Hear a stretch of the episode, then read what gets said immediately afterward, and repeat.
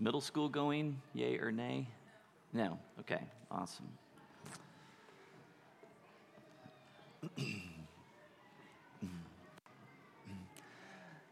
So, for those of you that are new with us, we've been uh, in, into this series on Christ the Healer. We started way back at the very beginning of the Bible in the book of Genesis and notice things about the character and nature of God, the very names that were given to him in the beginning of Scripture. We've been following that story all the way up through the ministry of Jesus, who obviously had an extensive healing ministry and was kind of God with skin on doing these healings in person. And uh, so now we've started the journey into uh, what was the next phase of the healing ministry of the Christian movement. After Jesus' death, resurrection, and ascension, um, what was healing going to look like for the early church? So, uh, this question that kind of hung over the disciples, I think, at Jesus' um, grave was was this the end of an era of healing? Or was it more of a passing the baton forward to his followers. So, clearly, we looked in the book of Acts last week and we saw um, that Jesus was still healing, right? That ministry was continuing to move forward um, as they continued to announce. It was going to be a part of this announcing of the kingdom of God in this world. So, in the days following Jesus' ascension, his followers were miraculously filled with the Holy Spirit. They were given the power and the compassion to continue to heal other people. We looked at several encounters last week where the disciples went up to lame people and said, Get up and walk. Um, it said that they continued to do many signs and wonders uh, among the people, and it got crazy. So I want you guys to open up uh, to the book of Acts, chapter 5. It's page 1556 in your Pew Bibles.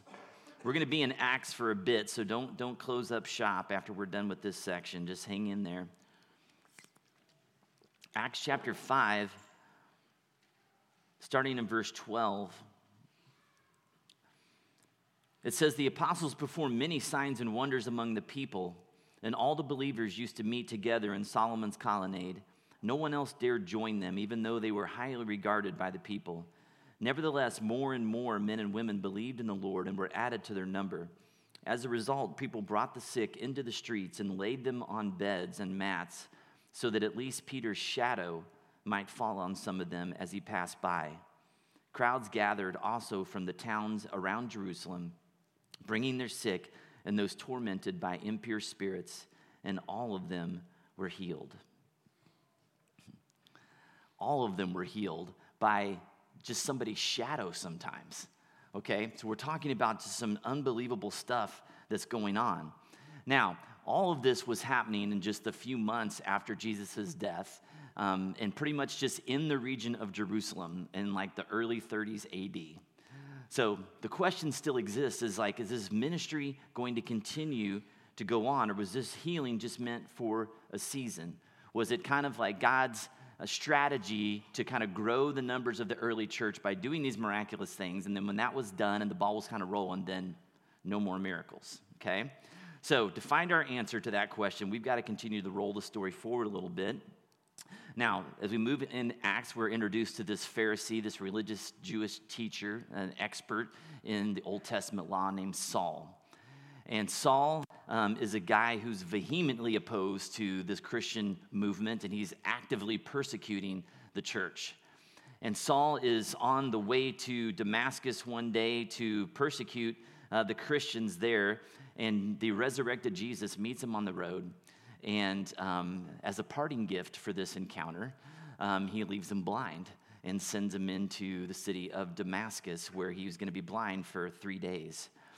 And as the story goes, Saul's sitting there. Jesus uh, appears to this other Christian named Ananias and says, Ananias, I want you to go and heal Paul, Saul at that time, right? And so this is where the story picks up. We're going to look in Acts chapter 9. So just flip over a couple of chapters. Verse 17. It says Saul spent several days with the disciples. Uh, I'm sorry, back up there. 17. Then Ananias went to the house and entered it. Placing his hands on Saul, he said, Brother Saul, the Lord Jesus, who appeared to you on the road as you were coming here, has sent me so that you may see again and be filled with the Holy Spirit. Immediately, something like scales fell from Saul's eyes, and he could see again. He got up and was baptized, and after that, taking some food, he regained his strength. So I wonder if Ananias had ever done anything like that before. Or was that the first time that he was ever used by God to heal somebody, right? It had to be a pretty miraculous um, experience for him. But ultimately, Saul experiences God's healing power very early on in his faith experience. And so uh, I'm wondering, um, I'm sure it left just this unbelievable imprint on him in his life. And I bet he's thinking, like, is God going to use me to do something like that one day? I mean, that's what I would be wondering if I was in that moment. Could I be used to do something like that? So, somewhere between chapters 9 and 14 in the book of Acts, Saul becomes Paul and sets off on his first missionary journey out into Jesus is sending him out into the, the Gentiles, so the non Jews in the Mediterranean area. And this is about 15 years after his first encounter with Christ. Okay, 15 years. It's quite a bit of time, right? It's like the entire length of how long Wellspring's been here. And so it's enough time where you have to start wondering again like, is the whole healing thing a thing of the past? Or is it going to continue on into the future as well? So we have to remember that Paul is going to a people who had never heard about the death and resurrection of Christ or his life in general, his teachings. They'd never seen evidence of like what the Holy Spirit can do as it moves in power uh, in people's lives, healing them from the inside out. So nobody really had a concept of what he was going to be talking about here. So let's turn over to Acts 14.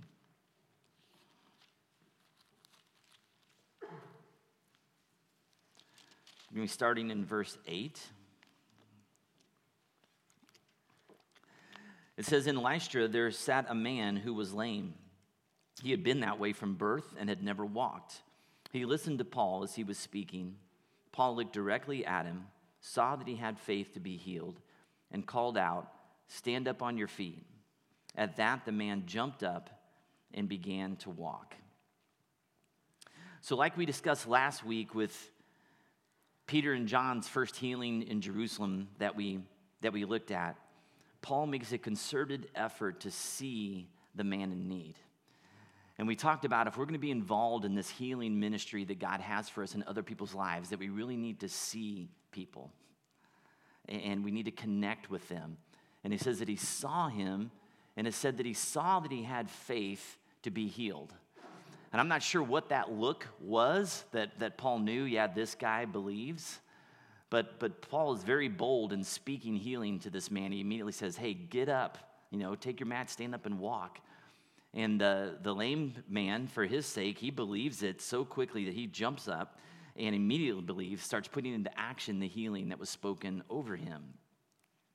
So, as we continue to follow this road and this story forward, now we're going to fast forward the tape about 12 years later in Paul's ministry. And he's heading towards Rome and he gets uh, shipwrecked on this island called Malta. And this is like about 28 to 30 years after his initial encounter with Christ and Jesus' death. So this is in Acts 28. If you want to turn over there now, it's page 1597, Acts 28.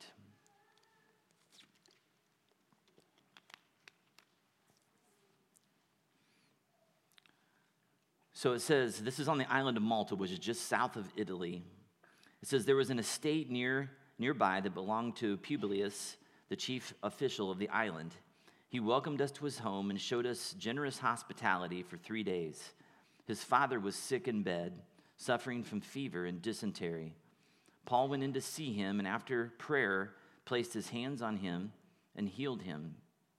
When this had happened, the rest of the sick on the island came and were cured. They honored us in many ways, and when we were ready to sail, they furnished us with the supplies that we needed. So, again, we, we just looked at a story where it said that, the, that Paul could see that the man had faith, right?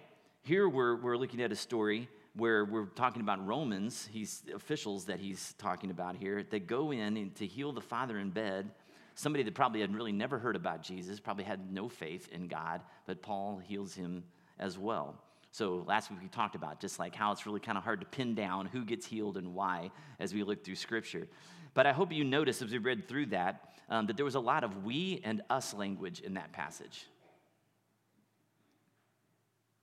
And so uh, we have to remember, first of all, who was the author of Acts? Luke, thank you. And what was his uh, profession? He was a doctor, okay? And he was with Paul, okay, on this trip. That's why he's saying we and us, all right? So Luke was with him. And in verse 9, it uses a different word than we've seen. A lot of times it says that the people were healed, but verse 9 says that they were cured. And my guess is that Luke was a part of that healing ministry with Paul, like using his skills as a doctor to help bring healing to the people on that island. And so the point of this is I think that the, the ministry of healing can look a lot of different ways. Some may have this actual gift of healing, like where they lay their hands on people and people are miraculously healed through them, okay? Other people have skills and knowledge, maybe in the medical profession, that helps them bring physical healing to people. Again, God has given them those gifts and that knowledge. Some people have this, this training in emotional and mental healing through maybe being a counselor and they help heal people through that way, or people providing spiritual healing to others through mentoring or through, spiritual friendship. All of us can have a role in God's ministry of healing others. It's just going to possibly look a lot different person to person, okay? So 30 years after Jesus' death, 30 years on an island a long way from Jerusalem, out in the middle of the Mediterranean, God's healing work continues to be on display.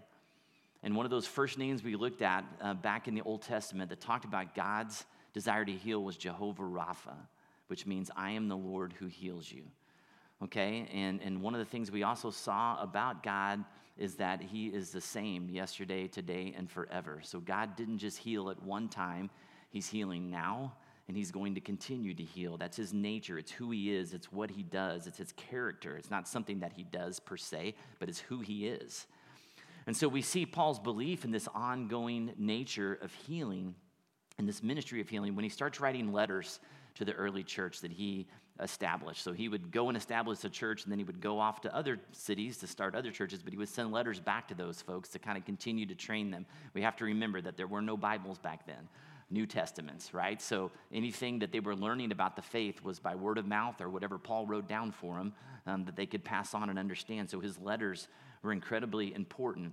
And in those letters, he was not only talking about um, you know, just the ministry, the good news of Jesus, but he was trying to explain to those converts how they were going to be Jesus to other people. Okay? And so he talks about the different spiritual gifts that are given to the body of Christ for the glory of God and to bring others to Christ as well.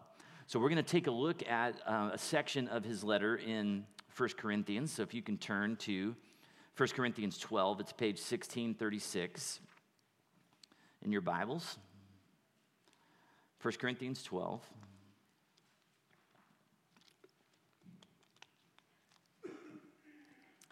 We're going to look at uh, verse 4 through 11. It says, There are different kinds of gifts, but the same Spirit distributes them. There are different kinds of service, but the same Lord. There are different kinds of working, but in all of them and in everyone, it is the same God at work. Now, to each one, the manifestation of the Spirit is given for the common good. To one, there is given through the Spirit a message of wisdom, to another, a message of knowledge by means of the same Spirit, to another, faith by the same Spirit, to another, gifts of healing by that one Spirit, to another, miraculous powers, to another, prophecy, to another, distinguishing between spirits, to another, speaking in different kinds of tongues, and to still another, the interpretation of tongues. All of these are the work of one and the same Spirit, and He distributes them to each one just as He determines. So, what stands out to you from that passage there?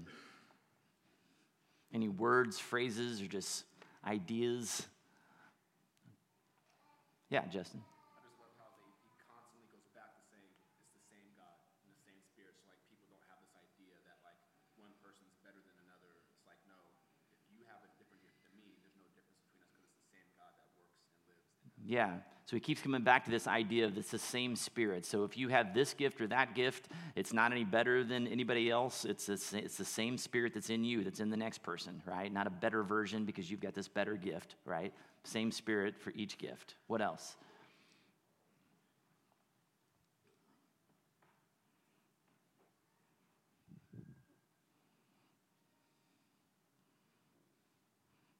Yeah.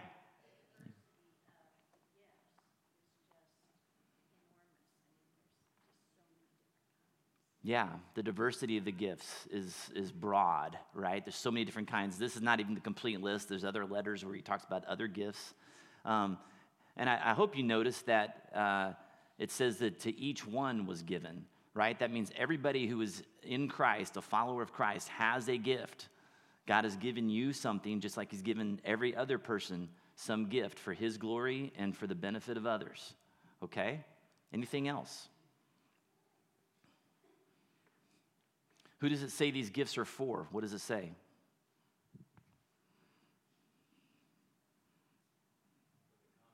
For the common good, okay? So, for the benefit of many, okay? Especially within the church, first and foremost, okay?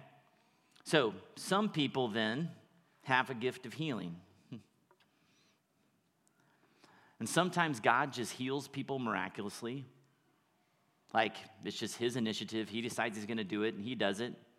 Okay? Sometimes he does those things through and invites other people to assist in the healing process. He could use a doctor, a nurse, a pharmacist, a counselor, a pastor, just a normal just person. but all those people have training and knowledge into helping people heal. Okay?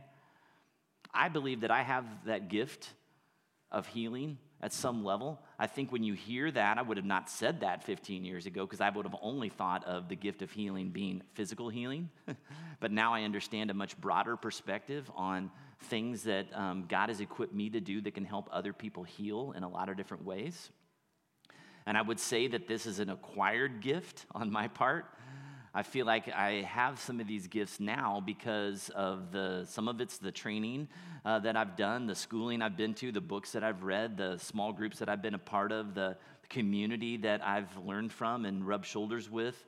Um, a lot of it has been because of the own my own hard work that I've done on my own healing of getting some understanding on some of the broken places in my life and how God wants to step in and redeem those things. And because I've been willing to do that work, then I have this, this opportunity to help other people walk through that process as well. Okay? But I also think that a part of that ministry, um, well, let me just ask you this. Um, I would also say that, that healing, if you look at Paul's life, right, it wasn't his primary gift either. Right, Paul, first and foremost, was a rabbi, he was a scholar.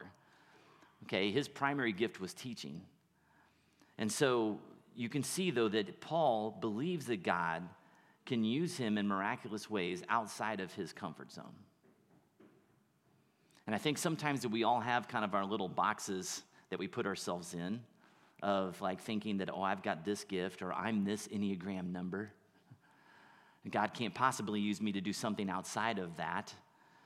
But Paul really trusted God's power and his discretion to use him in whatever way that he saw fit. He was available and he prepared himself to be used in some different capacities. So, are you developing any new skills? Are you working on your own healing process so that you might be an instrument that God might use in the healing of somebody else one day? What new skills are you developing? How are you working on your own healing so that you might be somebody that God can use in somebody else's life? And remember, part of this is just praying that God would give us faith to believe that God can do miraculous things and that God could use us to do those miraculous things, right? So sometimes we need our faith to grow in God's power and who we are in Christ. The kind of faith that believes that we can that God can do bold things, that we can pray bold things for people, and that God can restore any broken place in someone's life. Do we have that hope for our own life? And do we have that hope for others and their healing as well. Sometimes we just need prayer about that. So I want to I want to wrap up this little section of teaching here by shifting a little bit from Paul's ministry of healing to kind of his own personal journey on this topic with kind of this controversial passage that surrounds this area of his life that would desperately needed healing. So as we know, um, Paul had plenty of things that he needed healing for. If you read his letters and stories about his ministry, and he was going from town to town telling people about Christ, a lot of times it was a hostile audience because he was confronting people who worshiped many gods or no gods at all. And sometimes going into a town where they made their living on making little statues and models of all these little gods and saying that there's only one God and that thing you're making is not it. That's a threat to your livelihood. And so when people's livelihoods were threatened, a lot of times they just beat Paul senseless and threw him out of the town and hoped that he didn't come back. And as you read through the stories, you see that Paul was left for dead multiple times outside the city gates. They thought, man, we, we've done a number on this guy, and, and he's going to be, you know, beat up pretty badly. So we know that there was always a physical need for him to be healed at, at almost any time. It was probably pretty pressing. But Paul's quest for his own healing is couched in this passage that we see in 2 Corinthians 12. That's a bit mysterious, so I want you to turn there. 2 Corinthians 12, page 1655.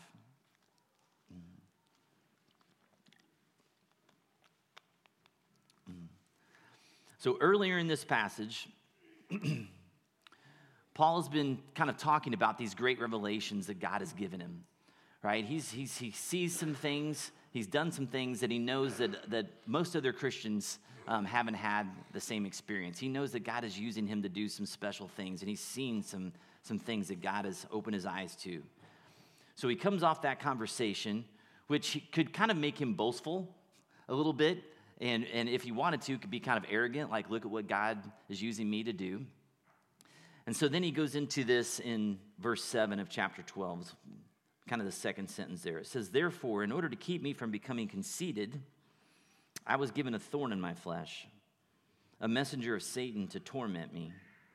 Three times I pleaded with the Lord to take it away from me, but he said to me, My grace is sufficient for you, for my power is made perfect in weakness.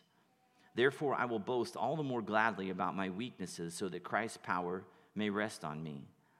That is why, for Christ's sake, I delight in weaknesses in insults, in hardships, in persecutions, in difficulties. For when I am weak, then I am strong. Now, the what was the thorn theories uh, abound. If you read about this and study it, you'll see all kinds of opinions on what, what people think Paul's thorn was. Some people think it's like this chronic eye issue that he had. Some people thought that it was related to malaria or migraines or epilepsy or a speech impediment that he might have had. While other people think it was, wasn't something physical at all, he's talking about um, people that opposed him, uh, individual person or a group of people. That's what the thorn was. So we don't really know the truth. And in fact, the, the fact that he left it intentionally vague, I think, is kind of helpful for us because we can kind of fill in the blank with our own thorns as well. So, here are a few things to consider before we get more into the thorn topic itself. Did you notice at verse 7? it says this I was given a thorn. I was given a thorn by God. And Paul understood that the purpose of the thorn was two things to keep him humble and to keep him dependent on Christ and Christ's power in his life. Didn't mean that he wanted it there, but he, at least he had some sense of this is why, where it came from, and, and why it was given to me at some level. And now, this thorn was no joke, okay? It wasn't just a nuisance in his life, it says that it was tormenting him. So it wasn't just like, this thing's kind of bothering me, or it's this pesky little issue that I'm dealing with. He says, This is tormenting me. I looked up the word torment. That means severe physical or mental suffering. God gave him a thorn that's tormenting him. This was an issue of real pain for Paul. So, Paul did what any of us would do if we had something tormenting us. He prayed that God would take it away, right? All of us would probably do that, maybe have. Scripture says that he pleaded three different times God, you know, take this thorn from me, take it away. I'm sure his traveling companions, his missionary buddies, prayed for him as well. And I'm sure that Paul probably could have built up a really good case, just like we can when we're suffering and we're troubled by things in our life, for why he would be a better missionary if just the thorn was gone, right?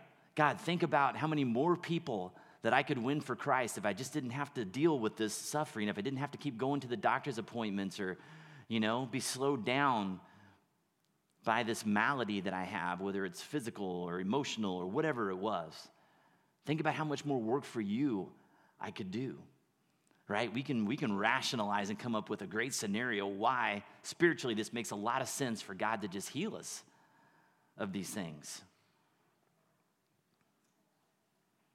Now, after reading a lot of the commentaries on this, I tend to lean towards the, the theory that this wasn't a, a physical condition at all. Um, I, I really think it was more about an adversary or a group of people that opposed Paul, and I'll just tell you why. he had so many physical con- conditions throughout his ministry. Um, and he rarely really complains about them. Sometimes he kind of gives a catalog of this is all that's happened to me, but he doesn't really complain about that reality. He seemed to kind of accept the fact that getting beat up was kind of part of the job description for him. Okay? But as you look over Paul's various writings, one thing that you notice is how many times he mentions the people that opposed him. And you can see that he gets really frustrated and he calls a lot of people out by name. This guy was trouble to me here. And, and you can see he's bothered because these people are trying to discredit his ministry, they're trying to defame his character. And so he even devotes like whole chapters of letters to defending himself in his ministry. He spent quite a bit of time doing that. I think Paul's pride was really hurt by those adversaries. So I believe that we've all been given thorns in our flesh by God because He desires for us to be dependent on Him. And these thorns that we've been given are going to push against things in our life. They're going to push against maybe that desire for self sufficiency or control, our propensity to worry or be anxious or to be jealous or greedy or lustful for things that we want, things we think we need to be happy? Do you know what your thorn is? Or why God has given it to you? We all have them. Mine's pretty easy to navigate. I'm just really good looking. Like, God just made me so good looking that it's just, no, I'm just kidding. Um, pride. Hey, like, See how I made a segue there? Um, no, mine is pride, for sure. Like from a young age, I was just cocky, arrogant. We've told the stories. I don't need to cover that ground again, okay? Um, still am in a lot of ways. Um, and to keep me humble and dependent on Him in the midst of that, God has used people throughout my life and my journey to be a thorn in my side to torment me. I didn't like how it felt. I didn't like how I responded to the adversity. What I really didn't like were the people that God chose to use to reveal the pride in me. I really didn't like that, right? Because we really kind of like to control the narrative, right? Lord, if you're going to reveal something to me, I'd really like you to do it in a palpable way that I, I can kind of get on board with you know, we can kind of work together and work on me together. God's like, no, I've got a plan for you. and it's probably going to be something you're not going to like. And my poor reactions to those encounters as people confronted my pride um, cost me some things in life. But looking back, it was what I needed. I needed to be tormented for a season to understand the depth of my arrogance.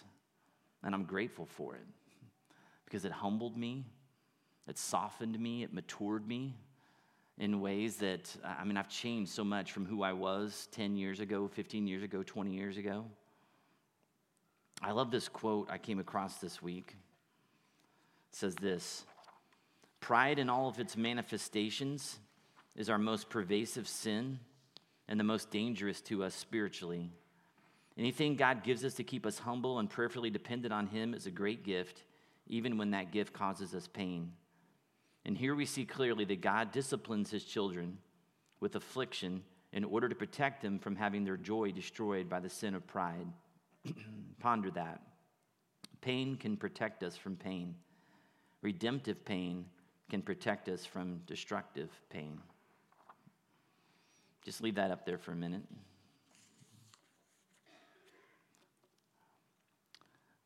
Any thoughts on that?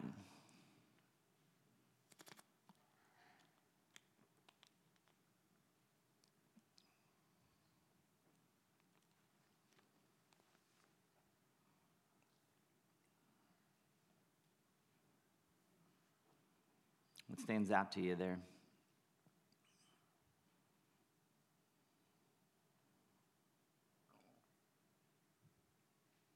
Yeah, Britton. I mean, that last sentence is just really powerful. Um, I mean, I've just said a lot of times when I talk about the suffering that I've endured through the like sin in my life, that I'm like thankful for it. But then every time I endure a se- or go through a season of suffering, like we fight and scratch and claw to not do that. Like, Yeah. Just remember that yeah, the redemptive pain helps us from experiencing the destructive pain. Yeah. Mm. Yeah, she talks about just the hindsight that we can get, you know, on the on the backside. And here's the thing, like pain is only redemptive kind of like if we allow it to be.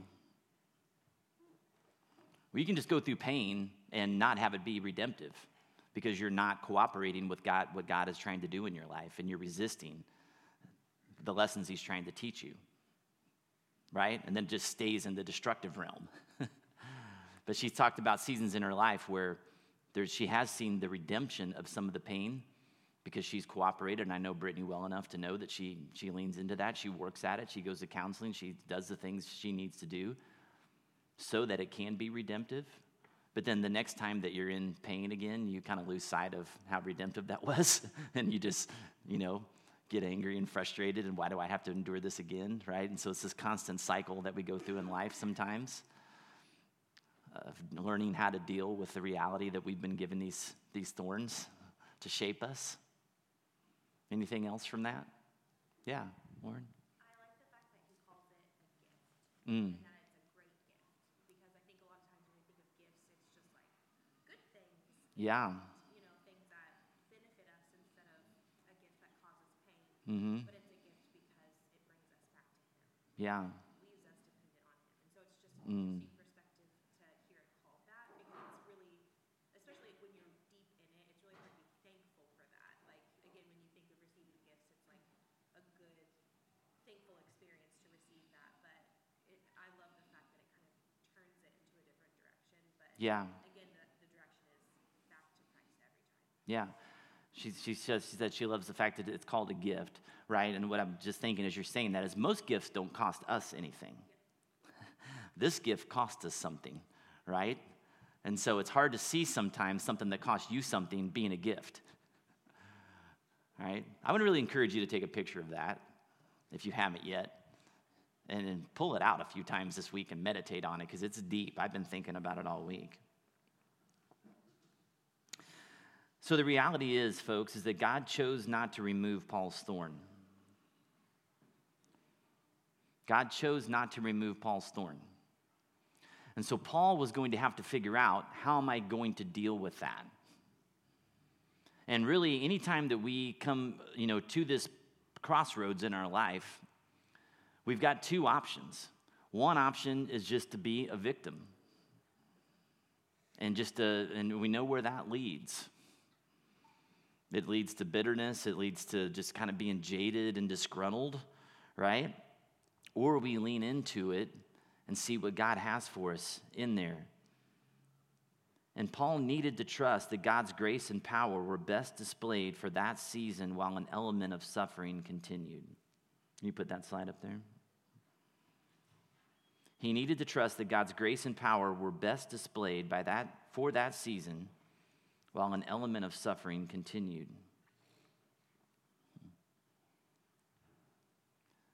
And that requires a lot of trust. It's like I said, otherwise, if you don't believe in God's grace there for us, even in the midst of the pain, then we just become bitter and jaded people. The, pro- the posture that we need to have when we're going through these painful, you know, difficult times in our life is God, what are you trying to teach me in the suffering?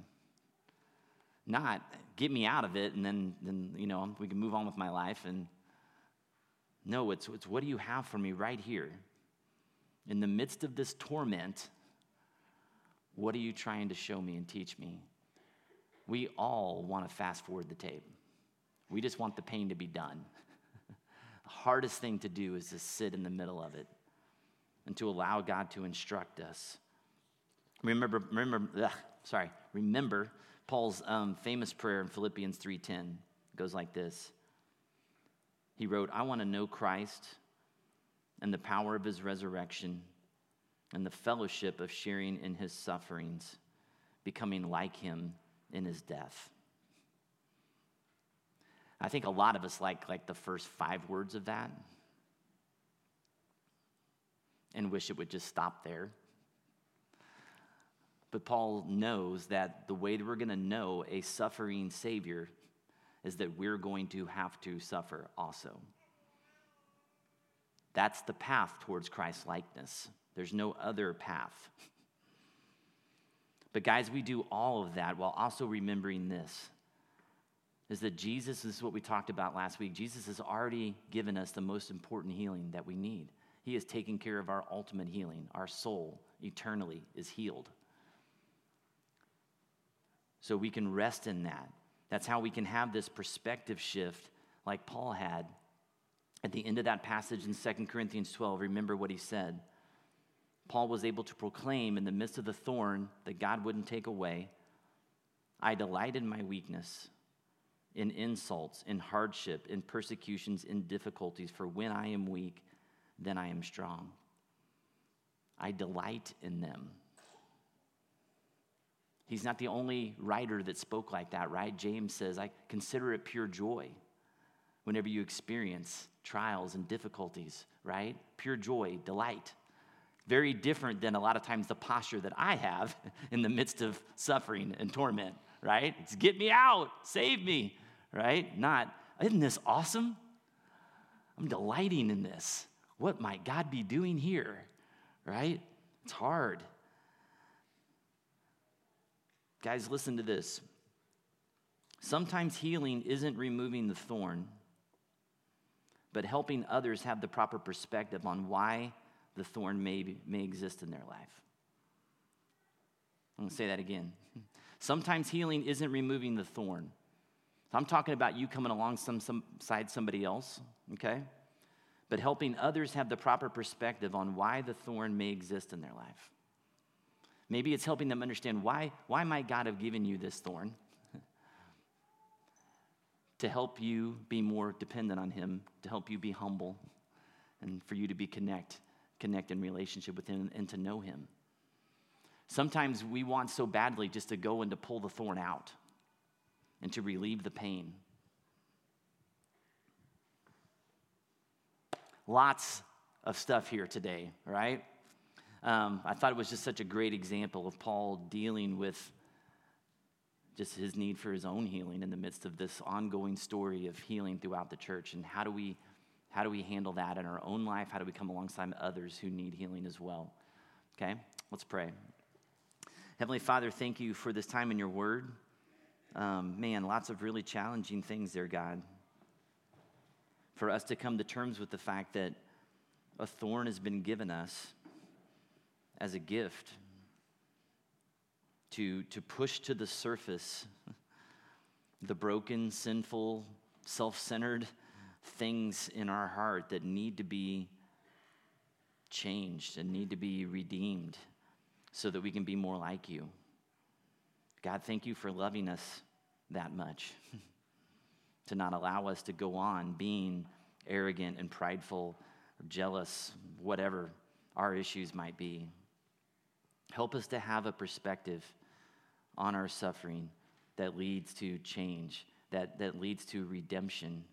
God, so that not only we can be healed and we can go through life not as a victim, but as an overcomer, triumphant, victorious, because we know in the end um, that you've got us. You've already redeemed our hearts. But God, so we need to be on that own journey ourselves so that we can also come alongside folks who need some perspective on their suffering and we can come to them from a place of, of understanding, uh, from a place of humility, like, hey, I've been there. I, have I've gone through, I've seen times where God hasn't removed those thorns in my life. And this is how I navigated that so that I can come alongside and help you in your time of brokenness as well. Help us to be agents of healing, Lord. We love you. We pray these things in Jesus' name. Amen. Would you stand with us as we close?